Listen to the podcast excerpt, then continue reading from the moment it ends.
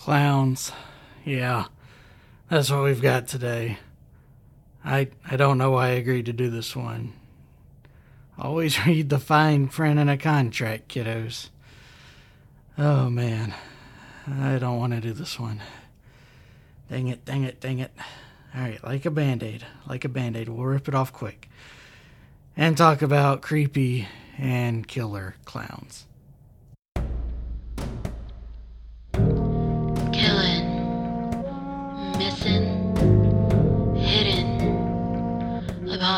About bad things. Welcome, welcome, welcome in, kiddos. I wish I had a fun clown voice I could do this in. Uh, that's right, clowns. I hope everybody's doing well. You probably won't be after this episode, and I apologize for it. But we're going to do this, okay? We're going to do this. Now, I do need to take care of some business first. Two things.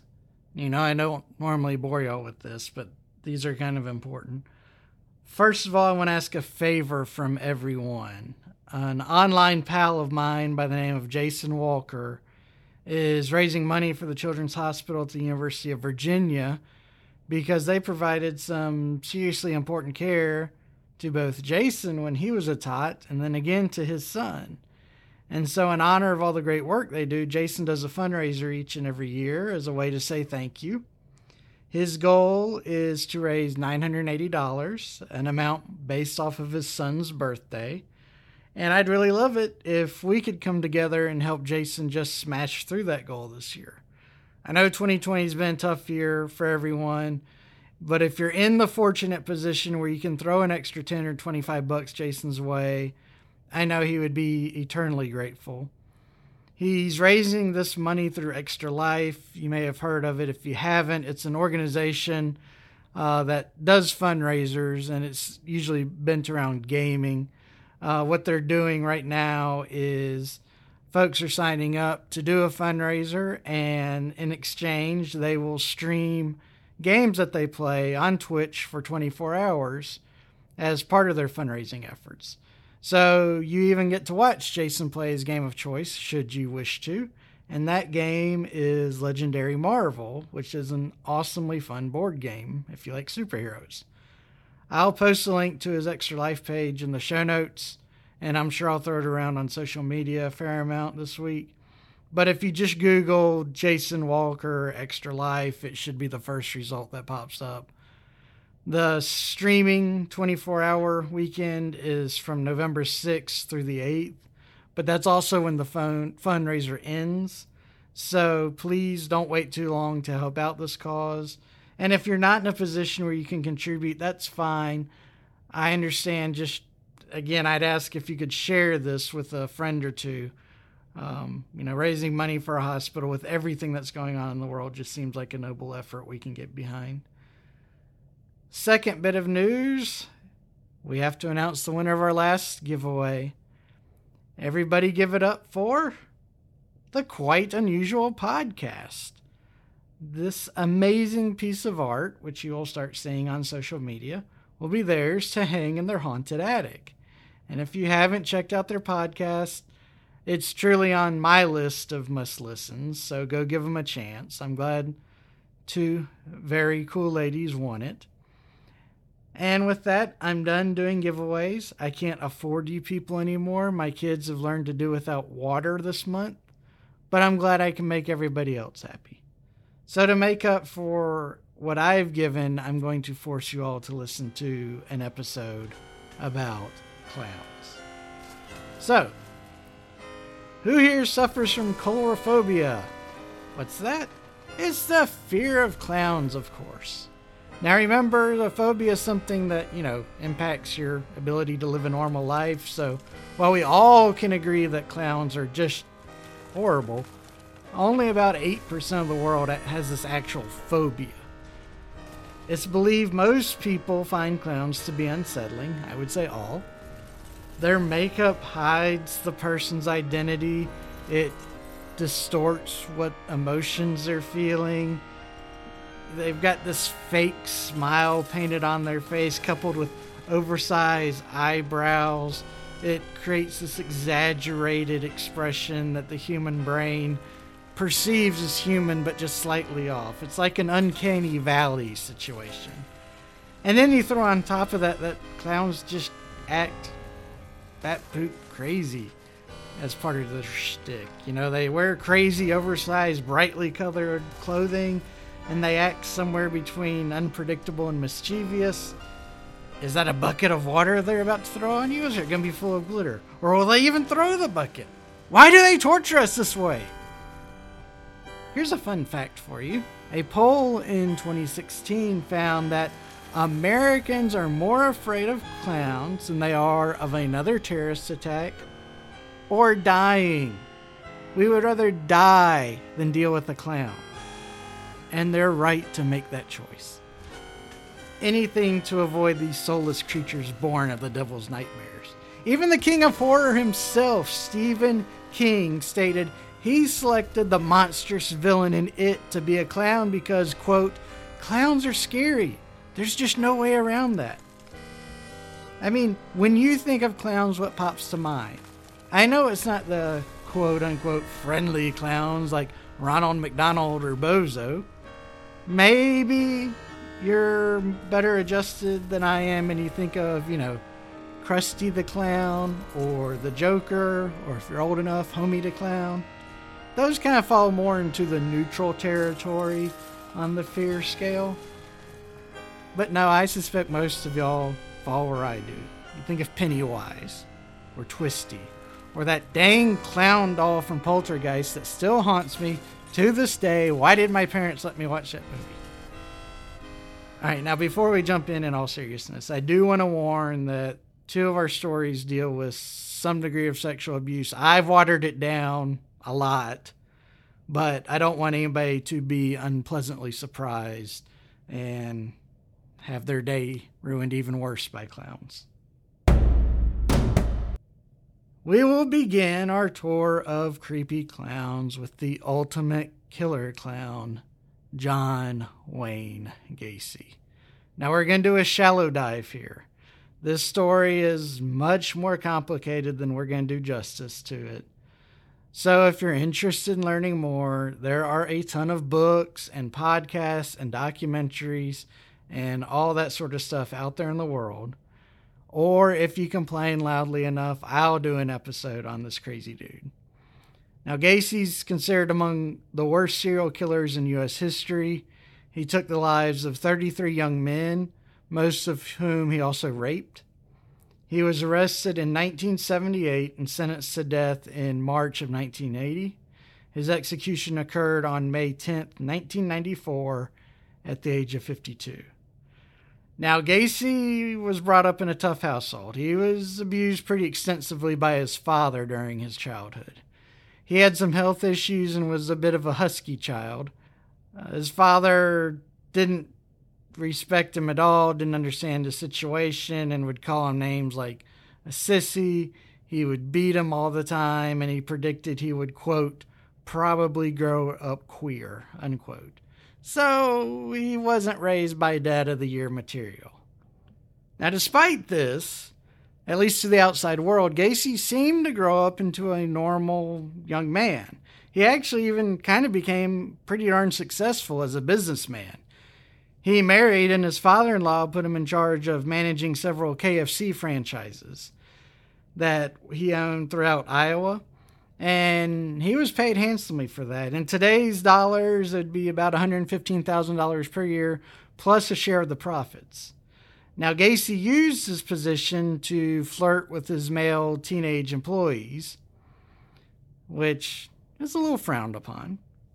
Part of his persona, too, Gacy was a respected member of the Waterloo Jaycees. Now, the Jaycees, for those who are not in the know, are a civic group that's focused on helping develop business and management skills in young adults. Now, he just happened to find a chapter that, in addition to doing this, was also really, really, really into prostitution, pornography, and drug use. Now, Gacy's actual first victim was a fellow Jaycees member's son. That is tricky to say. A fellow by the name of Donald Voorhees. Now, fortunately, considering what the future holds, the son's experience was limited to sodomy, a charge that Gacy was eventually found guilty of and served time for. During his time in prison, he was diagnosed by two psychiatrists as having antisocial personality disorder, and they reported that he would not respond to any treatment, and if he was released, he would experience repeated conflicts with society. Yet, this did not stop the prison system from granting him parole after less than two years into his 10 year sentence. After doing this time, Gacy moved back in with his mother in Chicago. His dad had died while he was in prison, and he established a construction firm called PDM Contractors in 1971. Seven years later, the company was earning over $200,000 per year. I think that's just shy of a million dollars per year in today's money. While living in Chicago, he discovered the Jolly Joker Clown Club. This club would work fundraisers, participate in parades, visit sick children in the hospital to encourage a rapid embrace of death. I, I mean, to to cheer them up, right? I think. Um, Gacy created his own clown clothes and did his own makeup style, and he did this for not one but for two clowns. He had Pogo the Clown. That was his persona when he worked with the Jolly Jokers. And then there was Patches the Clown. He was more serious and performed only at his company's events. And, you know, kind of a red flag. Gacy was cool with just kind of finishing up a performance, driving to a bar and having some beer in full on clown attire. I, I think I'd have to leave a bar if a clown came in. All right. Uh, fun fact we're just going to throw in in the middle here. Did you know that clowns have to register their look to ensure that no two clowns are identical? And they do this by sending in a photograph, which is then painted on an egg and stored that way. They probably used the blood of sacrificed animals or something for the painting. Now, I couldn't confirm if Gacy was or still is registered with the proper clown authorities. Not a rabbit hole I wanted to go down. But back to the story. Through his PDM company, Gacy hired lots and lots of laborers, as you would expect. Not really a career path that offers stability. And most of those employees were, guess what? Young men, high school teenage boys. So, of course, Gacy naturally tried to have sex with every single one of them. Okay, well, that may be an exaggeration, but if it is, it's only a slight one. He used all sorts of tricks liquor, drugs, pornography, threats, favors, whatever he could do to pursue his little kink here. Now, as we mentioned, he eventually got into the murdering game, and he was smart enough not to do that to his workforce. Instead, he would troll Greyhound bus stations, a place known as Bughouse Square, where kind of hippies and those sorts would hang out or simply homeless teens that were living on the streets. He'd promise them booze, a nice place to sleep, food, whatever he could to get them in the car. Though he was not above just freaking kidnapping a kid.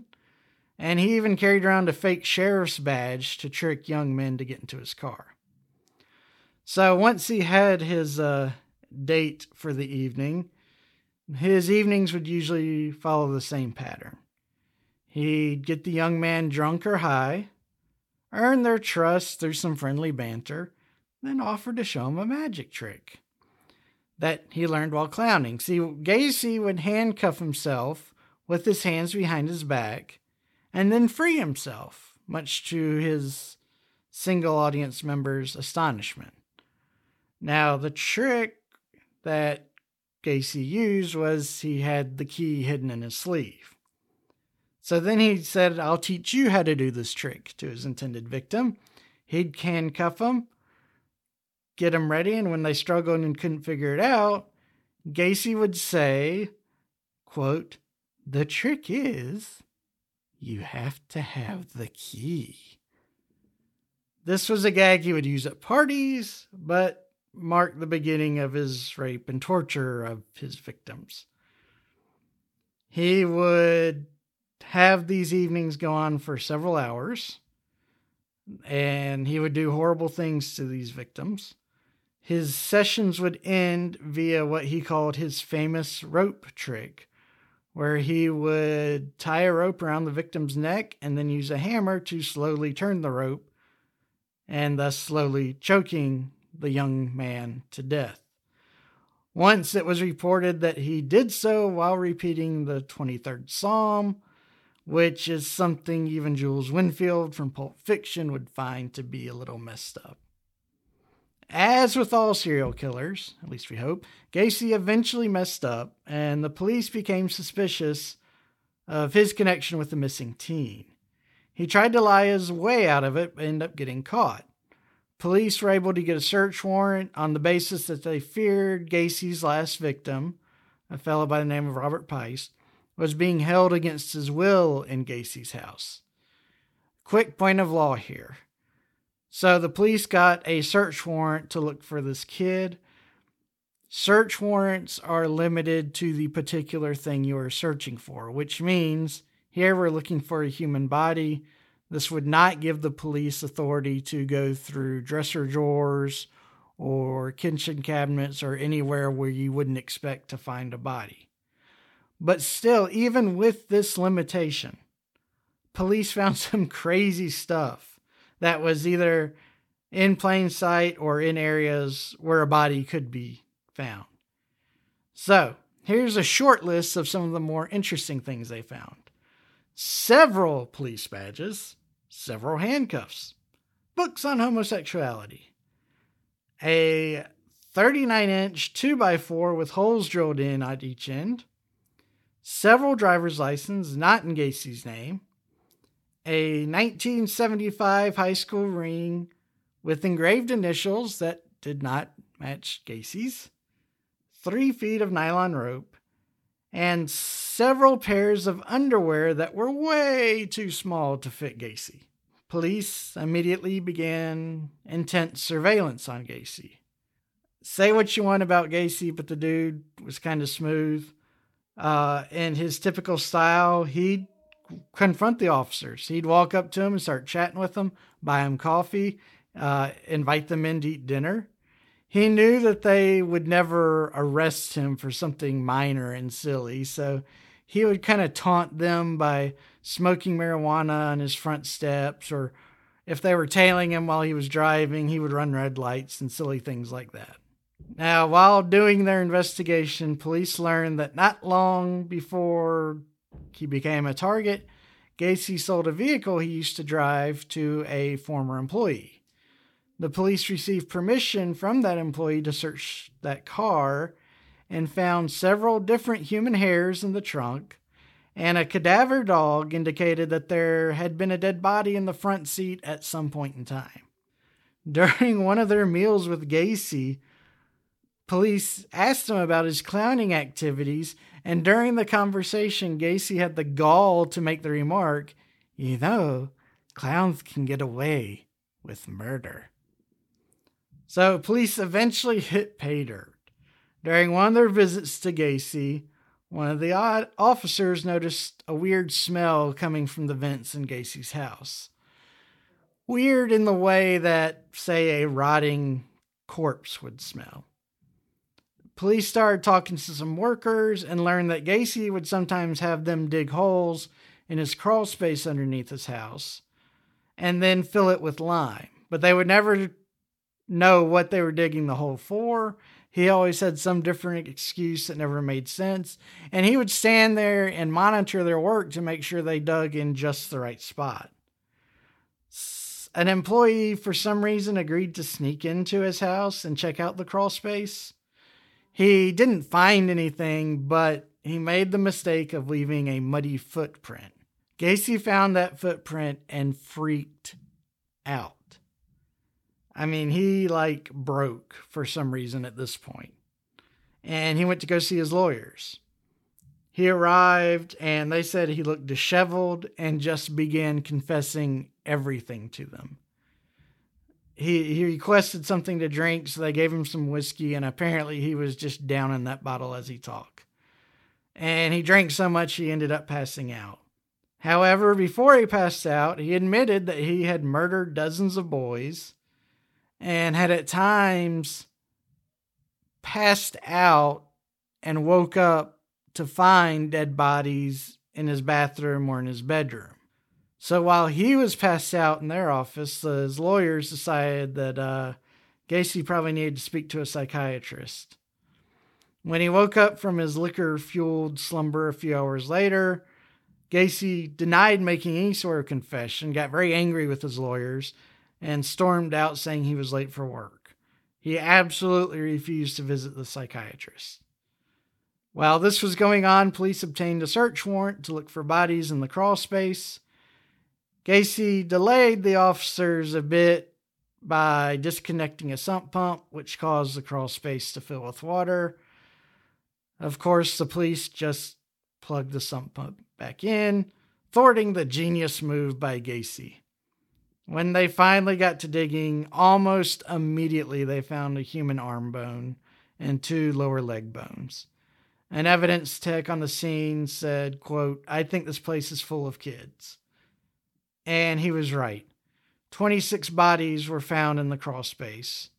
And during his subsequent confession, Gacy identified the location of seven more bodies in the Des Plaines River uh, and he had dumped them there because he had just run out of room in his crawl space. Now, just imagine for a moment if those two prison psychiatrists had been listened to at the beginning of the story. If Gacy had served his full term, I don't know that we can say affirmatively that lives would have been saved, but it certainly would have delayed his ability to start doing these crimes and at least these specific victims would not have lost their lives. Okay, next we move on to Paul Carlock. He was a model citizen of Springfield, Illinois. He was the retired police officer turned minister who had a long history of helping people. He had volunteered as a youth counselor and even served as a volunteer for the Big Brothers organization. He spent time entertaining kids as a magician and, yeah, also a clown. Klutzo the Clown, to be specific. During his 20 plus years in law enforcement, Carlock spent over half his career working in positions focusing on youthful offenders. He did something like three years as a juvenile counselor in the Illinois Department of Corrections, four years as a youth division detective, four years in the Illinois Department of Public Health in the Child Health Division, and just a significant number of years as the Grandview Police Department's only juvenile officer. Carlock loved kids and wanted to protect them, he said. He even gained a bit of press for writing a fiery letter to the State Journal Register newspaper in 1986 to complain about a cartoon. In that letter, he complained that, quote, too much smut has been poured into the minds of Americans. And during his law enforcement career, he had, quote, read many case histories in which pornographic materials played an overwhelming role in the events that had left lives shattered and homes broken. So, why do we have Klutzo the Clown on this episode? Well, that's a fair question. It happens that in June of 2007, he was detained by immigration officials after returning from a trip to the Philippines. When asked why he traveled to the Philippines, he claimed that it was to visit the House of Joy orphanage to entertain those poor, neglected children. Well, another legal tip for y'all if you travel to the Philippines and admit to having contact with children while there, that raises a huge red flag to law enforcement because Philippines is one of, if not the hottest spot for child sex tourism. So the immigration officers asked Carlock for permission to search his computer and his digital camera, and the former police officer said yes.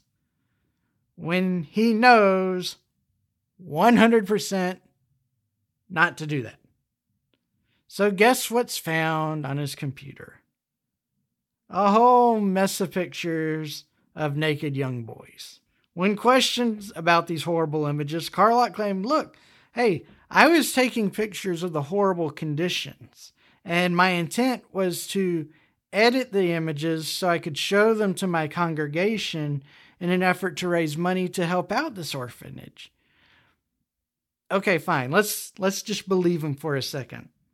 That means he performed as a clown to a room full of naked kids? I mean, isn't being naked in front of a clown just a huge slice from the horror salami?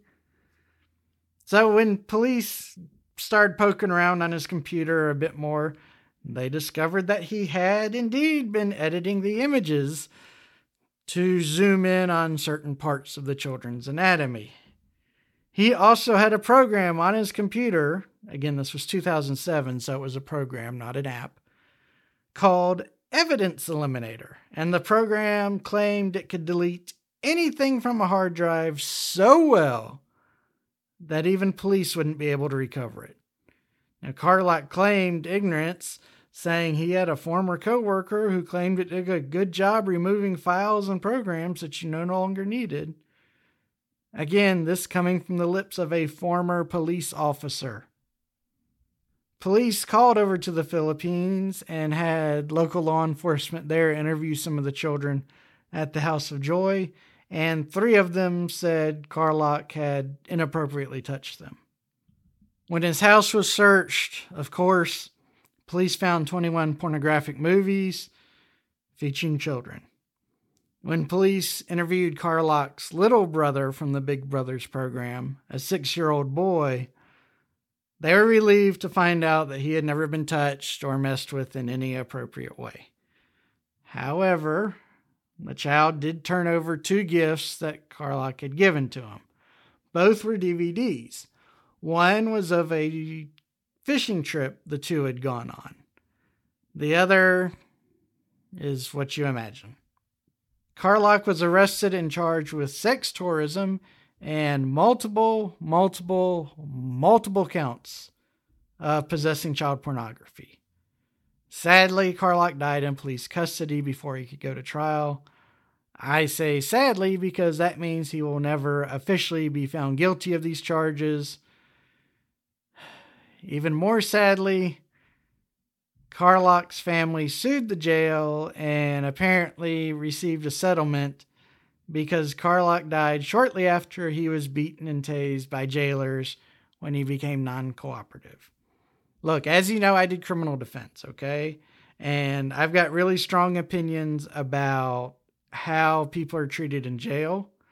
I think it's disgusting how so many jailers, correction officers, lo- uh, members of law enforcement, members of the community think that prisoners are subhuman. Um, but screw this guy. I kind of hope he was tortured both day and night by the guards and the inmates every hour of his miserable life that he was in jail. So all that he knew was pain and torment in his final few months of life. Okay, now we're to hop across the pond, as those English folks say, except we're going to France. I don't know if that phrase applies when you go to France. Nevertheless, we're in France.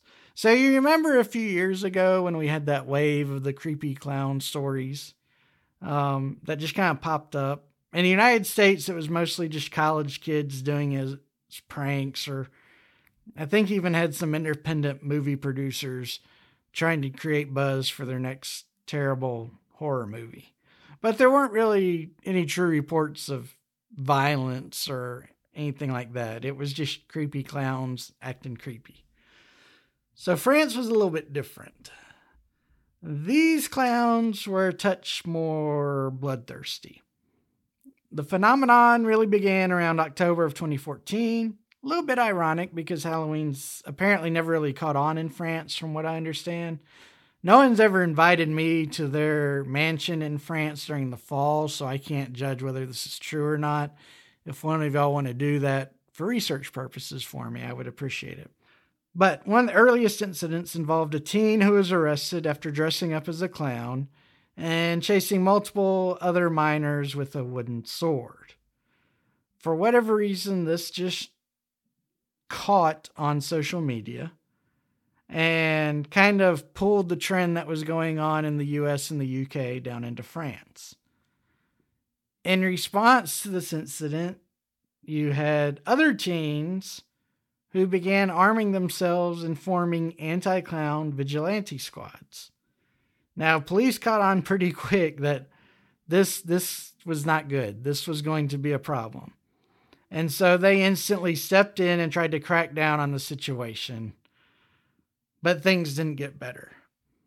There was a report of a gang of 14 teenagers, all dressed as clowns, who showed up to a school wielding baseball bats, knives, hammers, and pistols. But school had let out for the day, and I think they just did some vandalism. A 35 year old man was assaulted by three men dressed as clowns who beat him with a metal rod and robbed him. A woman called police after she was attacked by two clowns, one of whom was carrying an axe, and she was only able to escape when a neighbor came to her aid and chased the two clowns off with a baseball bat. One of the clowns was found about an hour later, still in his makeup and carrying the axe. It turned out the axe was a rubber axe. Thank God for that. There was another incident where about a dozen people dressed up in the infamous Guy Fawkes mask. Uh, you may know the mask from the anonymous hacker groups, but uh, and attacked several youths on public transportation and stole their cell phones. A Facebook page was created purporting to be the kind of social headquarters for a planned raid of attack clowns who would be coming to Dijon at the end of October. Fortunately, no such attack occurred, but it caused residents to be on edge, and the police sent a lot of manpower and extra resources to the area. So, needless to say, law enforcement was on edge, the citizens were on edge. Clowns started being reported on a daily basis outside of schools, outside of bars, in the streets, in the parks all sorts of public places. Most of them were just kids wanting to get a rise out of their neighbors, but you know, police were in a position where they had to take these calls seriously after what had been going on. Now, because the number of clown reports kept rising, the number of vigilante groups also kept rising. They generally called themselves clown hunters, which, how this is not a TV show yet, I cannot begin to grasp. But these bands of citizens would roam their towns and villages looking to root out clowns. Of course, they were often armed. Multiple, multiple, multiple Facebook and other social media groups sprung up practically overnight, both on the clown side and the anti clown side, to kind of coordinate their efforts in different regions of the country. So then the French police were kind of forced to take a no tolerance stance, declaring that all people dressed as clowns, or all groups of people hunting clowns who were armed, would immediately be arrested, no questions asked. I mean, this is where the Clown Hunters TV show would have been a godsend, right? But this is what happened. And, you know, in addition to that, police began actively monitoring social media to try to ferret out any plans before there could be any real tussles. And things got so bad that towns began banning the wearing of clown costumes, period, by anybody over the age of 12. The World Clown Association, a real thing, condemned the action of these scary clowns, saying that they were not real clowns. They were taking someone innocent and wholesome and perverting it to create fear. Okay, with all due respect to the WCA, there was no perversion involved to make the clown scary. Clowns are just scary. Fortunately, it seems like the phenomenon did not last very long in France, but it no doubt left a whimsically painted scar in the minds of many residents. So that's our episode for today to be fair, to be fair, since 1972, when Gacy started his killings, clowns have accounted for just 0.0088% of all homicides in the United States. At least that we know of.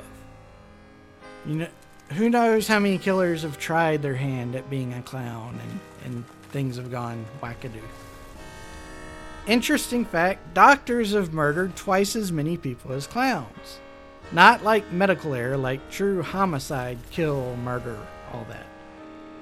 So, does that mean we should be terrified of doctors? Yes. Oh, God, yes. It's scary going to the doctor, too. What are you talking about?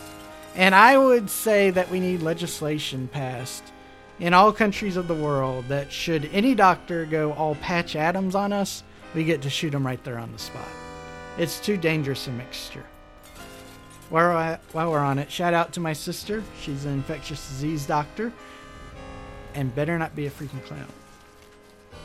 There are also two unsolved murders where the killer was dressed as a clown that I really wanted to talk about, but there just really wasn't a lot of information. Um, one was when a clown shot and killed a Mrs. Marlene Warren. When she answered the door, a clown was there, shot her, walked off. The second was when a drug kingpin, Francisco Rafael Arellano Felix, was gunned down on his birthday by a clown who was wearing a pink wig. That was the only description provided clown and pink wig. So, all right, well, we've, we've been on quite a journey today. I pray you didn't listen to this episode at bedtime. You know, speaking for Brad, Give me aliens or cryptids or serial killers. I can handle that. But clowns? Mm, no, that's just something that's not right in this world. If you would like more information on clowns, you need to check yourself into a jail or a padded room. If you refuse to take my advice, then go check out a podcast that I enjoy called Nopeville. Their October 4th episode is about clowns as well. They go into different stories for the most part than what we've covered here. So if you just need more of a fix, I pray for your soul. But go check out Nopeville. Uh, all right, so speaking at the end of time, because anytime when you're talking about clowns, you know you're getting close to the apocalypse. We need to do our palate cleanser from our resident jester, Mr. Eli. Yesterday, a clown opened a door for me. It was such a nice gesture. Get it? He wanted to do a clown joke, which I get. Um, but, you know, well done, Eli. Good wordplay. Good word. Okay, I'm, I'm just going to end it here. I think I'm going to go take a Xanax and um, hope to fall asleep quickly. As a reminder to all of you SNL fans, Generalissimo Francisco Franco is still dead. Brad out.